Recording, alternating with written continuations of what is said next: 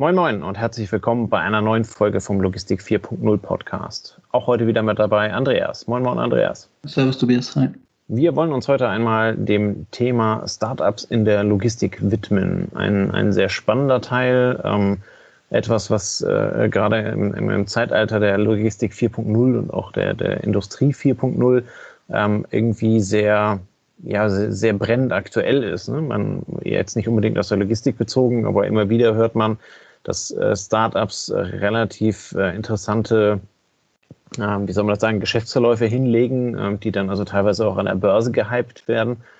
Ähm, und dann also Firmen für einen, für einen irrwitzigen Wert bewertet und gekauft werden, wo halt eben erstmal viel Fantasie drin ist. Da stellt sich natürlich dem, dem geneigten Logistiker der ähm, auch mit der Digitalisierung 4.0 so ein bisschen was zu tun haben möchte und eigentlich ja auch durchaus Potenzial sieht. Ähm, ansonsten wären wir jetzt nicht mittlerweile bei der, ich weiß nicht wie vielten, 60., 70. Folge in diesem Podcast. Ähm, Ewig. Bitte? Ewig sind wir schon unterwegs. E ewig, genau, genau. Wir, wir, wir haben nur noch die, äh, die liegende 8 als Episodennummer. Ähm, äh, von daher, das, das ist ja doch ein sehr, sehr, eine sehr spannende Gemengelage. Ähm, was, was passiert dann eigentlich in der Logistik? Ähm, Gibt es da Startups? Wie entwickeln sich die Startups? Ähm, und da ist vor kurzem ähm, ganz spannenderweise ähm, in der DVZ ein, ein äh, Bericht erschienen unter dem Titel Europäischen Startups fehlt die Strahlkraft. Ähm, wo eine für mich sehr überraschende und schockierende Zahl drin war. Und zwar ähm, bedeutet oder sagt die Zahl aus, ähm, Im weltweiten Vergleich fehlt es dem europäischen Markt aber an Attraktivität. Mit 95 Prozent fließt der Großteil der Investorengelder auf andere Kontinente. Das heißt also 5 Prozent der weltweit ähm, locker gemachten, um das etwas äh, salopp zu formulieren, äh, locker gemachten Gelder für Logistik-Startups äh, kommen gerade mal nach Europa ähm, und die restlichen 95 verschwinden irgendwo auf dem Rest der Welt. Der ist zwar sicherlich auch größer als, als Logistik, aber ich finde, es ist in, in, in gewisser Weise irgendwo symptomatisch. Was, was denkst du dazu? Ja, du kannst ja mal so gegenüberstellen, wo wird denn welches Bruttoinlandsprodukt gemacht, wenn du Europa jetzt als eine Größe siehst, China und USA. Und ich glaube, da, ähm, eben USA und China, die streiten so um die Vormachtstellung. Und dann kommt irgendwann, aber relativ schnell dahinter Europa. Wobei viele Investoren natürlich auf die, auf die Wachstumsmärkte gucken, Indien, ähm, Südamerika und so weiter. Ähm, also es wundert mich aus, aus der Sicht ähm, jetzt nicht ganz, so können wir nachvollziehen als aus Investorensicht und würde ich dem fast auch zustimmen, weil dort ist es ja, wer sieht denn Europa als seinen Markt als Logistiker? Ähm, also ich kann jetzt wieder nur so aus der persönlichen Erfahrung sagen, wenn man sich die Logimat anguckt, wenn man sich die Pariser Logistikmesse anguckt, ähm, wenn man, ich weiß es nicht, wahrscheinlich wenn man England sich eine Logistikmesse anguckt, dann würde ich mal sagen, die Schnittmengen sind relativ gering zwischen diesen verschiedenen europäischen ähm, Zentren und den damit verbundenen Logistikmärkten. Und wahrscheinlich ist diese das ist ja auch der Grund, warum Amerikaner, wenn sie nach Europa kommen, häufig etwas äh, ja, Schwierigkeiten feststellen, wenn sie ihr Geschäftsmodell hier ausweiten wollen. Weil Europa ist halt nicht ein Markt mit einer Gesetzgebung, sondern jedes Land hat eigene Gesetze, jedes Land hat eigene Märkte. Ähm, da findet, außer jetzt im Frachtbereich, gibt es wahrscheinlich keinen klassischen europäischen Markt. In der Intralogistik kann ich es mir schwer vorstellen. Ähm, und das, so, kann, so kann ich daraus ableiten, dass ein Startup ein Startup, was den europäischen Markt ins Auge fasst, muss sich eigentlich mit zwölf Ländern beschäftigen. Und das ist für Startups ja immer ein bisschen eklig, sondern ein Startup möchte einen möglichst homogenen großen Markt. Ich will eine Lösung bauen. Wenn ich in der Software unterwegs bin, will ich dann einfach skalieren. Zack. Ähm, das ist ja das, was diese US-amerikanischen Internetriesen so groß gemacht hat. Du baust ein Geschäftsmodell, du rollst es in Amerika aus, du hast 250 Millionen Kunden, Endverbraucher und in Europa hast du eben verschiedene Firmen in verschiedenen ähm, Staatsgebieten mit verschiedenen Gesetzgebungen, mit unterschiedlichen Historien, mit unterschiedlichen Ansprüchen. Da ist es eben nicht ein Markt, weil der französische Logistiker, der vielleicht eher in Zentrallogistiken mit Hubstrukturen denkt und der deutsche Logistiker, der aus dem Mittelstand kommt und der aus Großbritannien, Großbritannien, der vielleicht häufig von Amerika bedient wird und der skandinavische nochmal anders und vielleicht der osteuropäische nochmal anders die, die haben halt vermutlich nicht immer den, also die haben kaum den gleichen Anspruch an irgendwelche Dienstleistungen und, und, und Software-Tools, würde ich mal behaupten. Und so kann ich mir vorstellen, dass Europa einfach ein hartes Pflaster ist für Startups.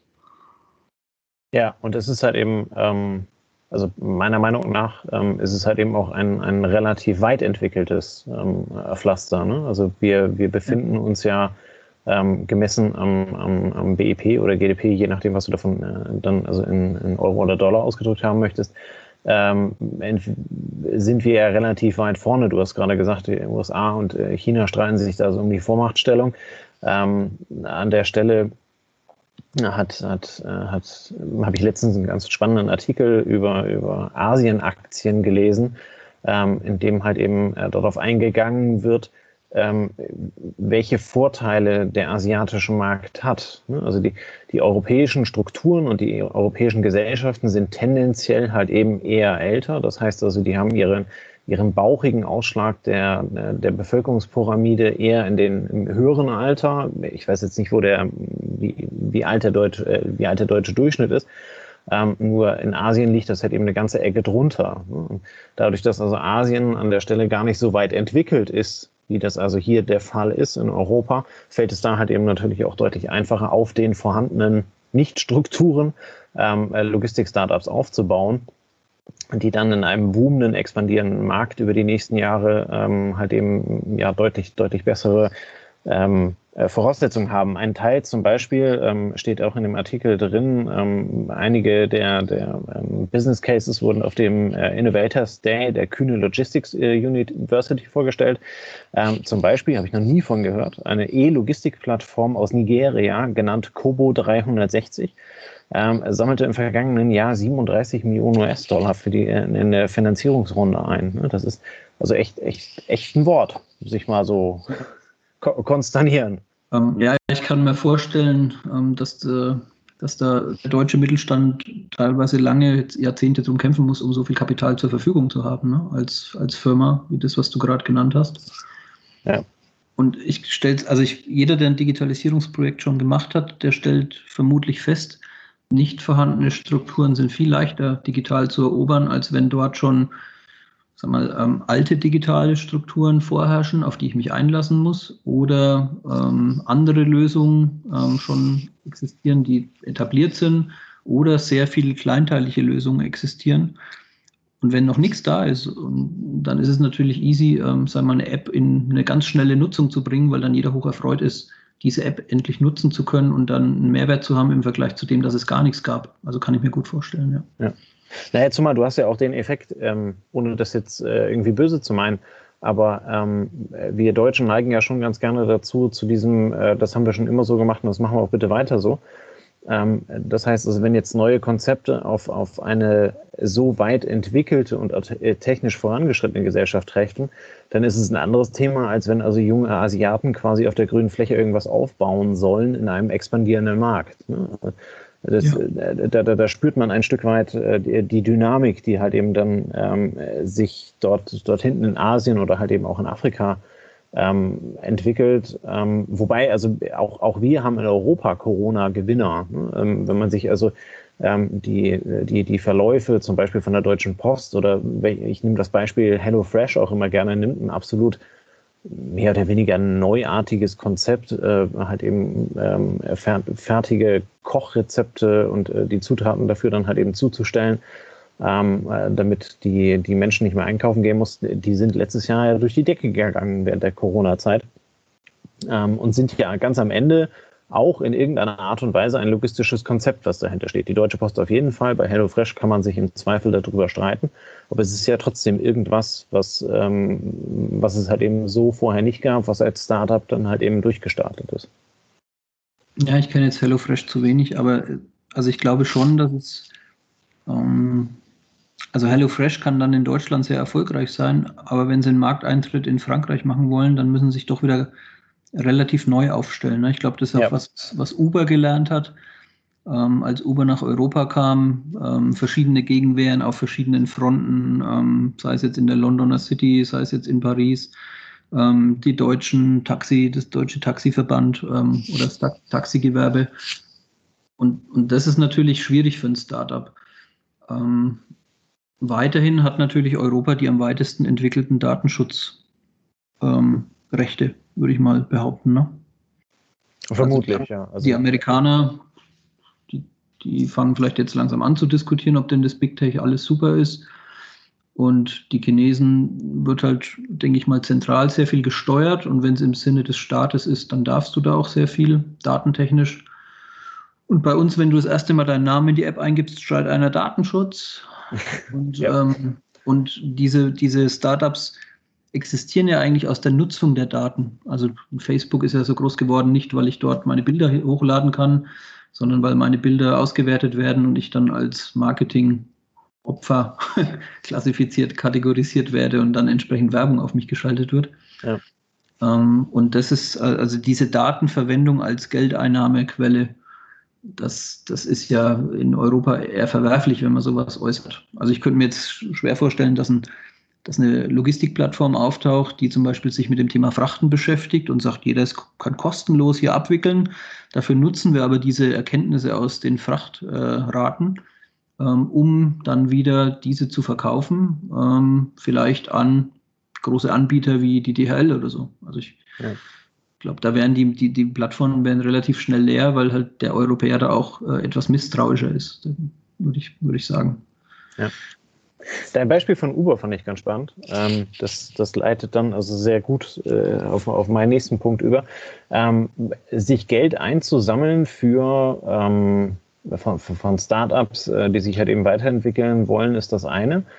Ähm, aber äh, das, das, das andere Thema ist ja, was passiert denn, wenn sich auf einmal Startups zusammentun? Ne? Also du hast ja ähm, zum Beispiel auch bei, ähm, bei Tesla, die sind mit irgendeinem Spielehersteller vor kurzem äh, zusammengegangen oder beziehungsweise haben Joint Venture gemacht, äh, dass du jetzt also auf dem, auf dem Tesla-Bildschirm da irgendwelche Ballerspiele äh, spielen kannst.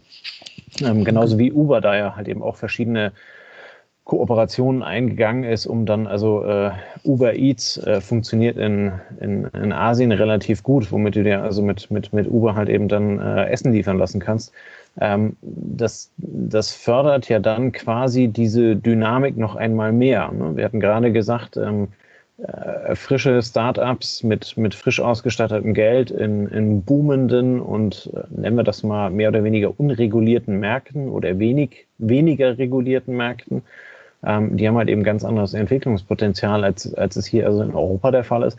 Und wenn sich dann zwei von diesen Buden dann bei, bei einer Geschichte auch noch äh, zusammentun oder halt eben ähm, ein, ein, ein großes Unternehmen, ähm, sei es aus Europa, aus Amerika oder sowas, sich dann also mit, mit äh, neuen Startups zusammentut, um dann also den asiatischen Markt zu erobern, ähm, da entwickelt sich ja dann nochmal mehr Dynamik, als das sowieso schon der, ähm, der Fall ist. Und äh, da kommt ja, im Zweifel kommen ja sehr gute Lösungen bei raus, ähm, die also mal eben, mal eben alles das auf den Kopf stellen können, was bisher da gewesen ist. Ja, es ist halt die digitale Eroberung der Welt und dieses Ich besetze einen Platz, wie es halt die großen amerikanischen Firmen gemacht haben, die gelingt ja eigentlich ja nur mit diesem von dir genannten Kapital. Ja. Und dieses Kapital in Deutschland, also ich habe noch keine Firma gegründet, aber ich kann mir vorstellen, wie schwer es ist, an Kapital zu kommen. Sei es jetzt, wenn du da zu deiner örtlichen Bank gehst. In Deutschland gibt es die ähm, Venture Capital Szene nicht so wie im Silicon Valley, die sind nicht so strukturiert. Also klar, es gibt äh, die Höhle des Löwen und so ein Kram und es gibt bestimmt auch sag mal, in, in der Berliner Ecke wahrscheinlich oder auch in anderen. Es gibt mittlerweile schon Leute, die viel Geld haben und dieses Venture Capital als eine Möglichkeit entdeckt haben, ähm, aus diesem vielen Geld noch viel mehr Geld zu machen und damit auch auch äh, zu verbinden, dass sie Spaß haben und dass das nicht nur Geld ist, sondern dieses Smart Money, also dass, dass dieses Geld auch Türen öffnet. Aber das sind die Amerikaner halt viel weiter, aus meiner Sicht. Ne? Da ist es ja. eine Branche, da ist es, bei dem, was da gerade passiert, äh, dreht sich das Ganze ja nochmal. Da bringen die Firmen an, die Börse, die noch keinen Geschäftszweck haben, wo du praktisch nur eine Überschrift drüber schreibst und sagst, gib mir dafür Geld und ich kaufe was zusammen. Aber der Firmenname, ja. aber der Firmenname ist cool, ne? Ja, der muss natürlich Rocket oder irgendwie was ähm, äh, total Cooles in Square, was weiß ich, beinhalten, kenne ich mich zu wenig aus. Aber Geld ist da, also ich will damit nur sagen, bei uns ist es halt schwer, 100.000 Euro zu bekommen, ohne dass du persönlich dafür haftest und irgendwie dein Haus dafür verpfändest. Und die Investitions- und Fehlerkultur in Amerika ist einfach eine ganz andere und es, da stoßen Ideen auf ganz andere Möglichkeiten und die Leute, die das Geld geben, erkennen diese Möglichkeiten. Wenn der Bankberater in Deutschland dir einen Kredit gibt, dann will er ja erstmal nur sicherstellen, dass er keinen Euro verliert.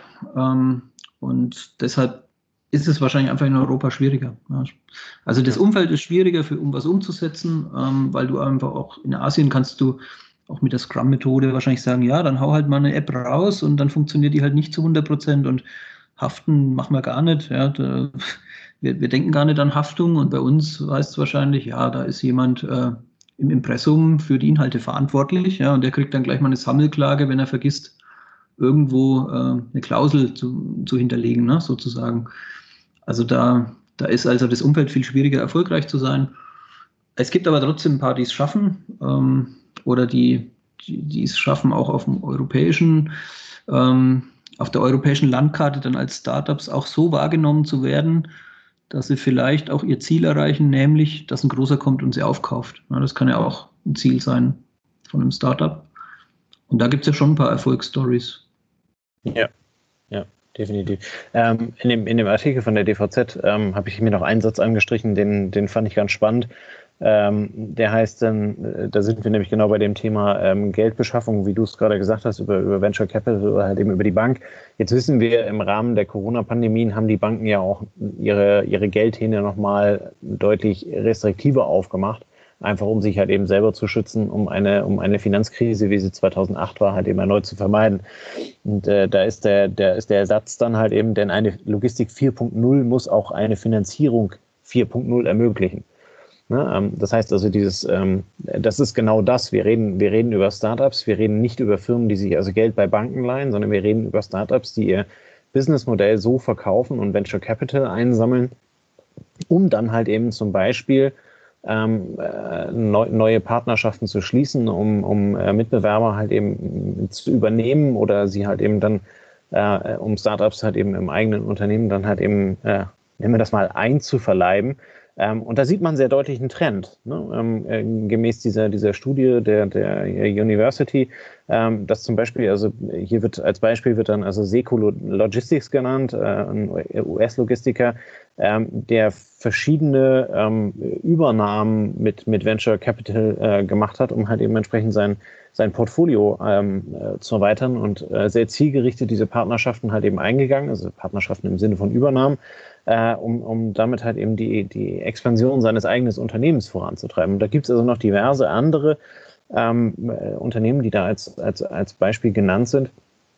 Und damit sind wir halt eben bei diesem sich verstärkenden e-, Effekt. Das heißt also, Leute oder beziehungsweise Unternehmen, die, die in der Lage sind, Venture Capital zu, zu generieren, zu erschaffen, ähm, die dann also gleichzeitig auf diese eher disruptiven äh, Geschäftsmodelle der Startups setzen ähm, und denen also die Möglichkeit geben, sich entsprechend zu entfalten. Und dann hast du halt eben relativ schnell, zum Beispiel dieses Kobo 360 ist eine ist eine afrikanische ähm, E-Logistik-Plattform. Das heißt, das ist also einfach wieder dieser, dieser weitergedachte Plattformgedanke, wie du ihn bei Amazon, wie du ihn bei äh, Facebook oder bei Google halt eben äh, entsprechend hast. Es ist eine Plattformgedanke und, und äh, also logisch, dass solche Dinge ähm, dann halt eben auch wirklich das Potenzial haben, die Zukunft zu bestimmen. Ne, ähm, als, als, als weiteres Projekt ist also an der Stelle auch noch aus, aus Indonesien eins äh, genannt. Jetzt muss ich gerade gucken. Where Six heißt es. Äh, das ist ein, ein sogenanntes äh, Zero-Asset-Geschäftsmodell. Das heißt, die haben einfach nichts. Ne? Also die haben keine, äh, keine eigenen Assets in der Firma, äh, sondern vermitteln halt eben äh, die Logistik innerhalb äh, Indonesiens in gewisser Art und Weise und spezialisieren sich darauf, ähm, halt eben die die notwendige Infrastruktur technischer Natur oder äh, digitaler Natur ähm, bereitzustellen, um halt eben die richtigen Stellen miteinander zu verknüpfen. So, ja, und, ich, ähm, ich, kann mir schon vorstellen, dass das sehr erfolgreich ist, auch so in, in einem Markt wie Indonesien, ne, wo es schwierig ist, auch von Deutschland aus ein Paket an die richtige Adresse zu bekommen, weil du dort ja eben wahrscheinlich keinen großen DHL hast, der das ganze Land abdeckt und alle Inseln oder so. Ne? Und dann ist diese diese Plattform ist die neue Ebene einer Organisation, die das ermöglicht, wofür sich eine Firmenstruktur mit Assets ja nie gelohnt hätte. Ja. Oder ja. einfach schwer hat. Ja. Ja, sehr spannendes Thema. Ähm, äh, lässt leider so ein bisschen den Schluss offen, dass, äh, dass ich als Logistik-Startup äh, in Europa mich zumindest mal irgendwie um Längen äh, besser aufstellen und auch länger machen muss, ähm, um halt eben die entsprechenden Gelder zu erhalten, um mich, um mich finanzieren zu können oder halt eben die Methode so unglaublich gut sein muss, ähm, dass ich also Venture Capital von, von außerhalb Europas äh, anlocken kann. Die 5%, die wir eingangs äh, genannt haben, ich will es nicht, nein, ein Armutszeugnis ist es nicht, ähm, also, äh, sondern es ist vielmehr halt eben der, der Infrastruktur geschuldet, die wir heute haben, ähm, einem sehr engen, umkämpften Logistikmarkt, ähm, der halt eben anderswo auf der, auf der Welt, und das sind halt eben dann auch die Zukunftsregionen, äh, ähm, ja, in der Form nicht da ist und wo die Chancen halt eben einfach deutlich höher sind. Ja, auf der anderen Seite. Vielleicht ist es aber auch, ähm, was gerade in der Welt im Finanzmarkt passiert, ist ja so, dass eventuell, also gibt ja welche, die sagen, USA wird unattraktiver als Investitionsland, weil es vielleicht unsicherer wird, weil es die Vormachtstellung verliert, weil der Dollar schwächelt. Das könnte natürlich auch wieder eine Chance für Europa sein, ausländisches Geld anzuziehen, weil die Strukturen hier eventuell ähm, ja auch demnächst Chancen bieten, die bisher nicht da waren. Und ähm, also es gibt ja auch in, es gibt auch in Deutschland Startups. Jetzt im Logistikbereich gibt es gibt es welche, die erfolgreich sind. Es sind nicht viele oder es, die, die kriegen keine große Bühne. Ähm, aber das kann sich ja auch noch ändern. Ne? Dass eben dieser unterentwickelte Venture Capital Markt bei einem weiterhin niedrigen Zinssatz vielleicht immer attraktiver wird, ähm, dass man erkennt, dass man da mitspielen muss, dass man vielleicht sogar irgendwann mal sagt, ähm, wir möchten Startups noch viel mehr unterstützen, nicht nur damit sie in Deutschland erfolgreich sind, sondern damit wir überhaupt in dieser neuen 4.0-Welt Vertreter des europäischen Kontinents mit am Tisch haben. Ja, das mhm. könnte auch noch ein Fall sein, dass es eben dort dann mehr Gelder gibt und im wissenschaftlichen Bereich oder im Vorder äh, Forschungsbereich und so, da, da gibt es ja schon, es gibt ja schon viele Töpfe, wo du dich auch fördern lassen kannst und es gibt auch eine Menge Uni-Ausgründung. Also wir haben ja das für ein Startup nötige ähm, Know-how, das ist ja in Europa vorhanden. Also ja gibt schon, gibt schon einige ähm, Ausgründungen aus Unis, die Ideen haben. Ich, meine, ich habe es verfolgt bei einem, es war jetzt, weiß nicht, ob es von, war nicht von der Uni, aber es gibt ja in München so einen, so einen Autohersteller, Sonos, ähm, der praktisch das Ziel hat, ein Auto zu bauen als Start-up. Die kämpfen schon sehr stark, die arbeiten mit Crowd-Investing, ähm, wird auch immer bekannter in Europa. Das Geld ist ja eigentlich da. Ähm, also es gibt auch schon Vorteile in Europa, nur die Struktur ist halt schwer zu erobern. Und, und jetzt hier ein, ein, eine einfache App zu bauen, um damit eine Million von Menschen zu erreichen, das ist in Europa halt viel schwieriger. Allein schon wegen den Sprachgrenzen, allein schon wegen den unterschiedlichen Rechtsformen. Und das macht es vielleicht ein bisschen anstrengend hier bei uns. Ja. Ja, sehe ich sehr ähnlich. Ähm, nur nur ganz am Ende haben sich, haben, haben ja auch die Firmen, die, die hierzulande ihr, ihr Geschäft haben, die Möglichkeit halt eben dann ähm, außerhalb äh, Europas äh, ihr, ihr Geld zu verwenden und sich damit an Geschäftsmodellen in, in Boom-Regionen halt eben zu beteiligen. Das heißt also, Venture Capital muss ja nicht immer aus dem Silicon Valley kommen, ähm, sondern äh, es kann ja theoretisch halt eben auch äh, von deutschen Firmen sein, die sich da unten dann halt eben äh, beteiligen oder da unten dann halt eben äh, in Asien oder wo auch immer es ist, Afrika, äh, Südamerika, auf jeden Fall nicht Europa, ähm, sich dann halt eben an entsprechenden Vorhaben ähm, beteiligen. Also von daher, die, die, die Möglichkeiten sind da, aber ich gebe dir vollkommen recht, innerhalb von Deutschlands äh, in der Art und Weise und Qualität äh, Startups hochzuziehen, ist eine spannende äh, Geschichte, wobei es natürlich nicht unmöglich ist. Ne? Also solche ja, vielleicht, vielleicht wie, wie, wie Flaschenpost. Ähm, äh, oder, oder, oder äh, solche, solche doch logistisch angehauchten Unternehmen, die kommen ja trotzdem ganz gut durch. Ne? Ja, und vielleicht haben wir ja mal eine Chance, den einen oder anderen Gründer oder das eine oder andere Startup als Vertretung hier zum Interview zu bekommen, damit man auch den Firmen einfach eine größere Bühne bietet, um also das, das ist ja auch wieder das, was in der Kultur in, Amer Kultur in Amerika ähm, viel verbreiteter ist. Firmen wie Plug and Play bringen Startups mit innovativen Ideen zusammen mit etablierten Firmen die dann wieder Aufträge für diese Startups haben, die dann eine Chance haben, auch von den Startups zu lernen. auch das ist ja noch nicht so ausgeprägt in Europa. Ja, dass ich von einem Startup als, als große Firma lernen möchte, dass ich mir umgucke, äh, dass ich mich, mir angucke, was es da alles gibt, dass ich vielleicht sogar zukaufe, wenn da ja. was total Cooles dabei ist. Das gibt es zwar. Ähm, dafür gibt es auch die Digital Hubs von VW und von Daimler und von allen möglichen, damit sie sich mit der Startup-Szene vernetzen und dort Ausschau halten, ob sie dort das eine oder andere Schnellboot vielleicht günstig zukaufen können, um einfach schneller nach vorne zu kommen und dann aber auch diesem Startup eine Chance zu bieten, sein Modell viel schneller zu skalieren, weil auf einmal ein Vertrieb mit 2000 Leuten zur Verfügung steht, statt vorher zwei Leute und so. Ähm, also das gibt es schon auch, aber es ist halt nicht so ausgeprägt und nicht so, es ist nicht so leistungsfähig wie in Amerika. Ja, ja wir werden es äh, begleiten. Ähm, es bleibt natürlich zu hoffen, ähm, dass wir wieder mehr von diesen äh, Venture Capital äh, Summen nach Europa ziehen können. Ähm, wenngleich mir gerade noch so ein bisschen die Idee äh, fehlt. Aber deswegen muss es, muss es ja dann 4.0 und disruptiv sein, äh, weil es mir nämlich genau nicht einfällt. äh, von daher. Ja. Also sonst, sonst wäre ich schon gerade auf der Suche und würde, würde Türklinken schütteln, ähm, in, der, in der Hoffnung, irgendwo wird ein bisschen Geld rausfallen. Aber die Idee hatte ich leider bisher noch nicht. Ähm, von daher berichten wir gerne weiter darüber. Wir wünschen der Startup-Szene alles Gute. Und wie gesagt, ähm, das Angebot steht. Ähm, wenn ihr Interesse daran habt, äh, über den Podcast äh, eure Idee halt eben entsprechend zu verbreiten, dann meldet euch gerne. Und dann äh, werden wir das in einer Folge entsprechend bedenken. In diesem Sinne wünschen wir euch einen schönen Freitagabend. Viel Spaß, genießt das Wochenende findet vielleicht ein paar disruptive Ideen, äh, die ihr nächste Woche dann umsetzen könnt, um ein bisschen Geld zu sammeln. Ähm, und äh, ja, bis zur nächsten Folge. Bis dann. Ciao, ciao. Servus. Das war eine neue Folge des Logistik 4.0 Podcasts. Wir möchten dir helfen, neue Themen im Bereich der Logistik zu entdecken, zukünftige Entwicklungen und Trends kennenzulernen und dich mit anderen Logistikern zu vernetzen.